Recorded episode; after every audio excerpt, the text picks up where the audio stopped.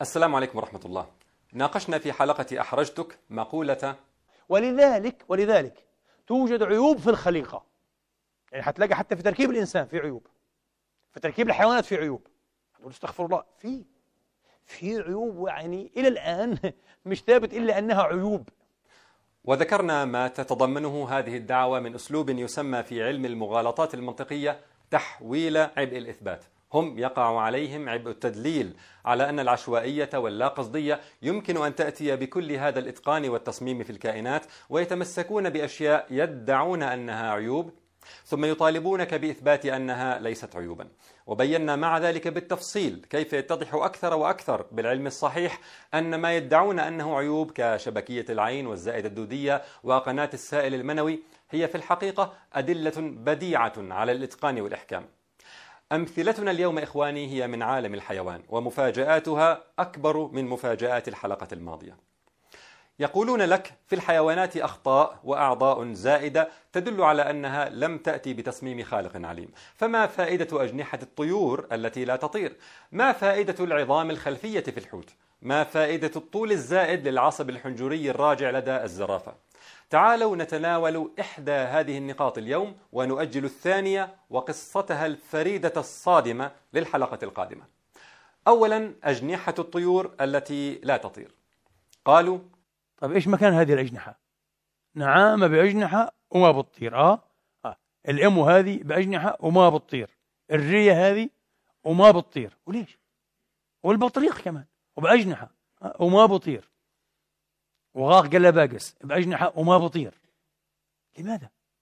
طبعا سيسكت يحك رأسه الواحد لماذا فعلا؟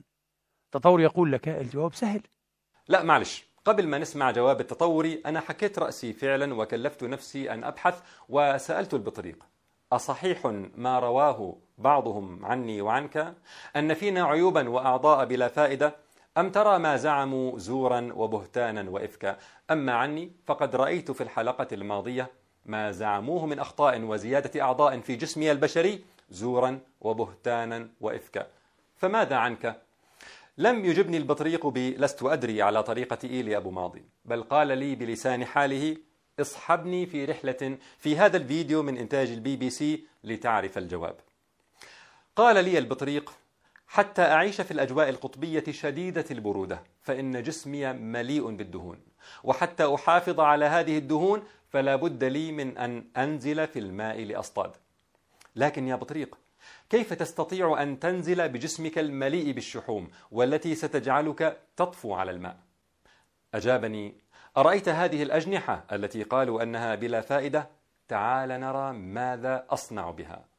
انظر إلي وأنا أضرب بها الماء فأغوص بسرعة عالية عميقا عميقا في البحر تماما كما الطائر في جو السماء انظر إلي وأنا أستخدم أجنحتي لأتوجه يمنة ويسرة كما أريد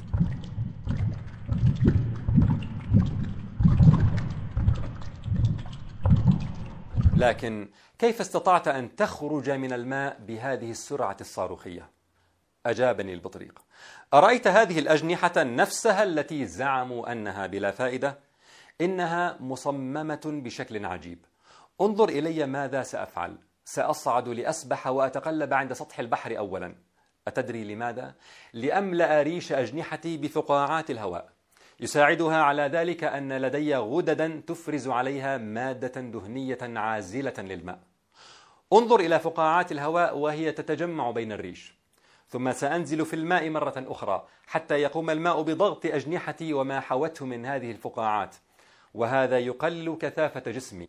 فالآن أستطيع أن أصعد إلى سطح البحر بسرعة هائلة مطلقا فقاعات الهواء كأني طائرة نفاثة. وهذه الفقاعات تقلل احتكاك جسمي بالماء فتسهل خروجي. فبأجنحتي نزلت لأكسب عيشي وبأجنحتي أصعد ولولا أجنحتي التي زعموا أنها بلا فائدة لما عشت أصلا. هذا خلق الله فأروني ماذا خلق الذين من دونه. بل الظالمون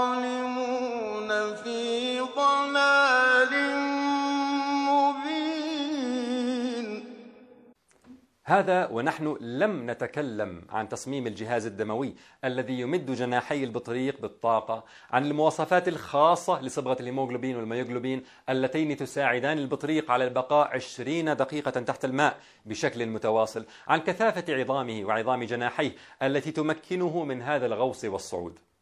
وانظروا إخواني كيف أن ما يجعل منه البعض شبهة يتحول بالعلم إلى دليل جديد على عظمة الله تعالى.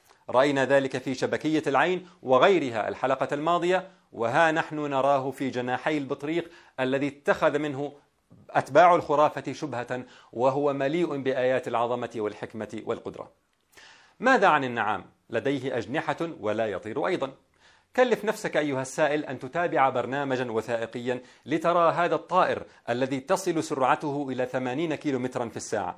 كيف يستخدم أجنحته كمكابح لتخفيف سرعته والدوران المفاجئ أثناء المطاردات أو الهرب من الافتراس؟ كيف يستخدم أجنحته لتخويف الحيوانات التي تعتدي على بيوضه وللاستعراض عند التزاوج وغيرها وغيرها؟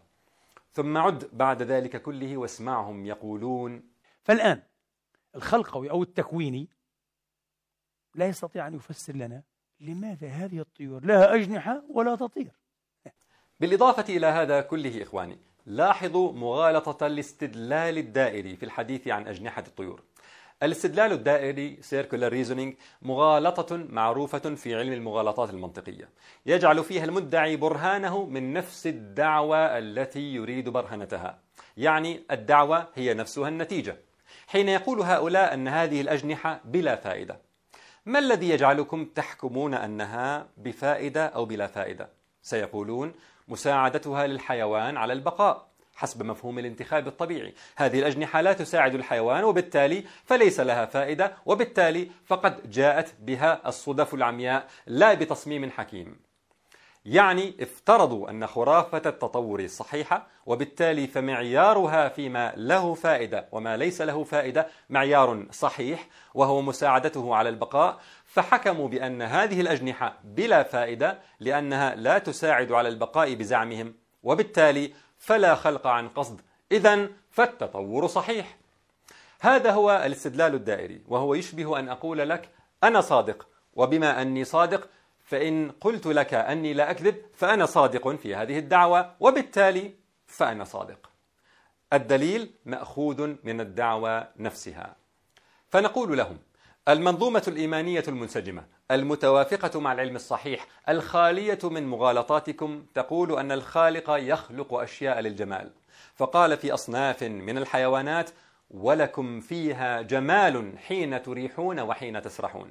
فحتى لو افترضنا أن أجنحة وذيول الطيور الجميلة كالطواويس وغيرها لا تساعد على البقاء.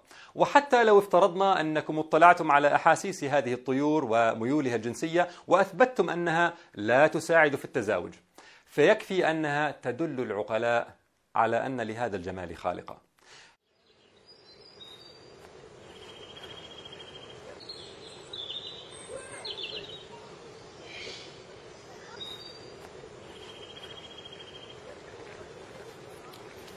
فكيف عندما نرى أن هذه الأجنحة ليست مفيدة جماليا لنا نحن عباد الله فحسب ولا مفيدة لهذه الطيور فحسب بل تبلغ أن تكون أساسية لحياتها كما رأينا في البطريق والنعام. ختاما إخواني أنا احترت حقيقة في إعطاء عنوان لهذه الحلقة.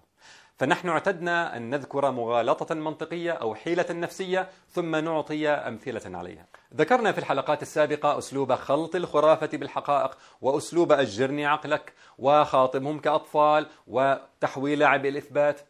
ماذا نسمي اليوم قولهم الجناح للطيران؟ وبما أن البطريق لا يطير والنعامة لا تطير إذا أجنحتها على الفاضي. وهذا يدل على أن الكائنات الحية جاءت بالتطور الصدفي. ماذا نسمي كلامهم هذا بعدما رأينا الذي رأيناه هل هو مثال آخر على خاطبهم كأطفال يحتقرون به عقول أتباعهم؟ أم هي مغالطة الاحتجاج بالجهل؟ إذ يجهلون أو يتجاهلون وظيفة جزء من جسم الكائن الحي فيجعلون جهلهم هذا حجة. أم هي مغالطة آلهة الفجوات؟ لديهم فجوات معرفية فيسدونها بنسبة الأفعال إلى الخرافة يعني بما أنه لا فائدة للأجنحة فمين غيره؟ لابد أنه التطور هو الذي جاء بهذه الأجنحة. أم هي مغالطة التضليل بالمقدمات الخاطئة حيث بدأوا بمقدمة أنها أجنحة بلا فائدة وانتقلوا بالمستمع إلى نتائج رتبوها على هذه المقدمة دون أن يعطوه فرصة لمحاكمة صحة المقدمة أصلا. أم هي مغالطة الاستدلال الدائري كما شرحنا؟ أم أنها مغالطة تحويل عبء الإثبات؟ إذ تعاموا عن كل أمثلة الإتقان والإحكام. لا أقول في الكائنات الحية بشكل عام فحسب بل وفي نفس الحيوانات التي اتخذوا من أجنحتها شبهات. وبدل أن يثبتوا أنه يمكن للعشوائية والصدفية والانتخاب الأعمى أن يأتي بهذا كله حولوا عبء إثبات وظيفة أجنحة الطيور علينا. أم أنها ظلمات بعضها فوق بعض؟ احترت حقيقة إخواني ماذا أسميها؟ وأترك الجواب لكم. والسلام عليكم.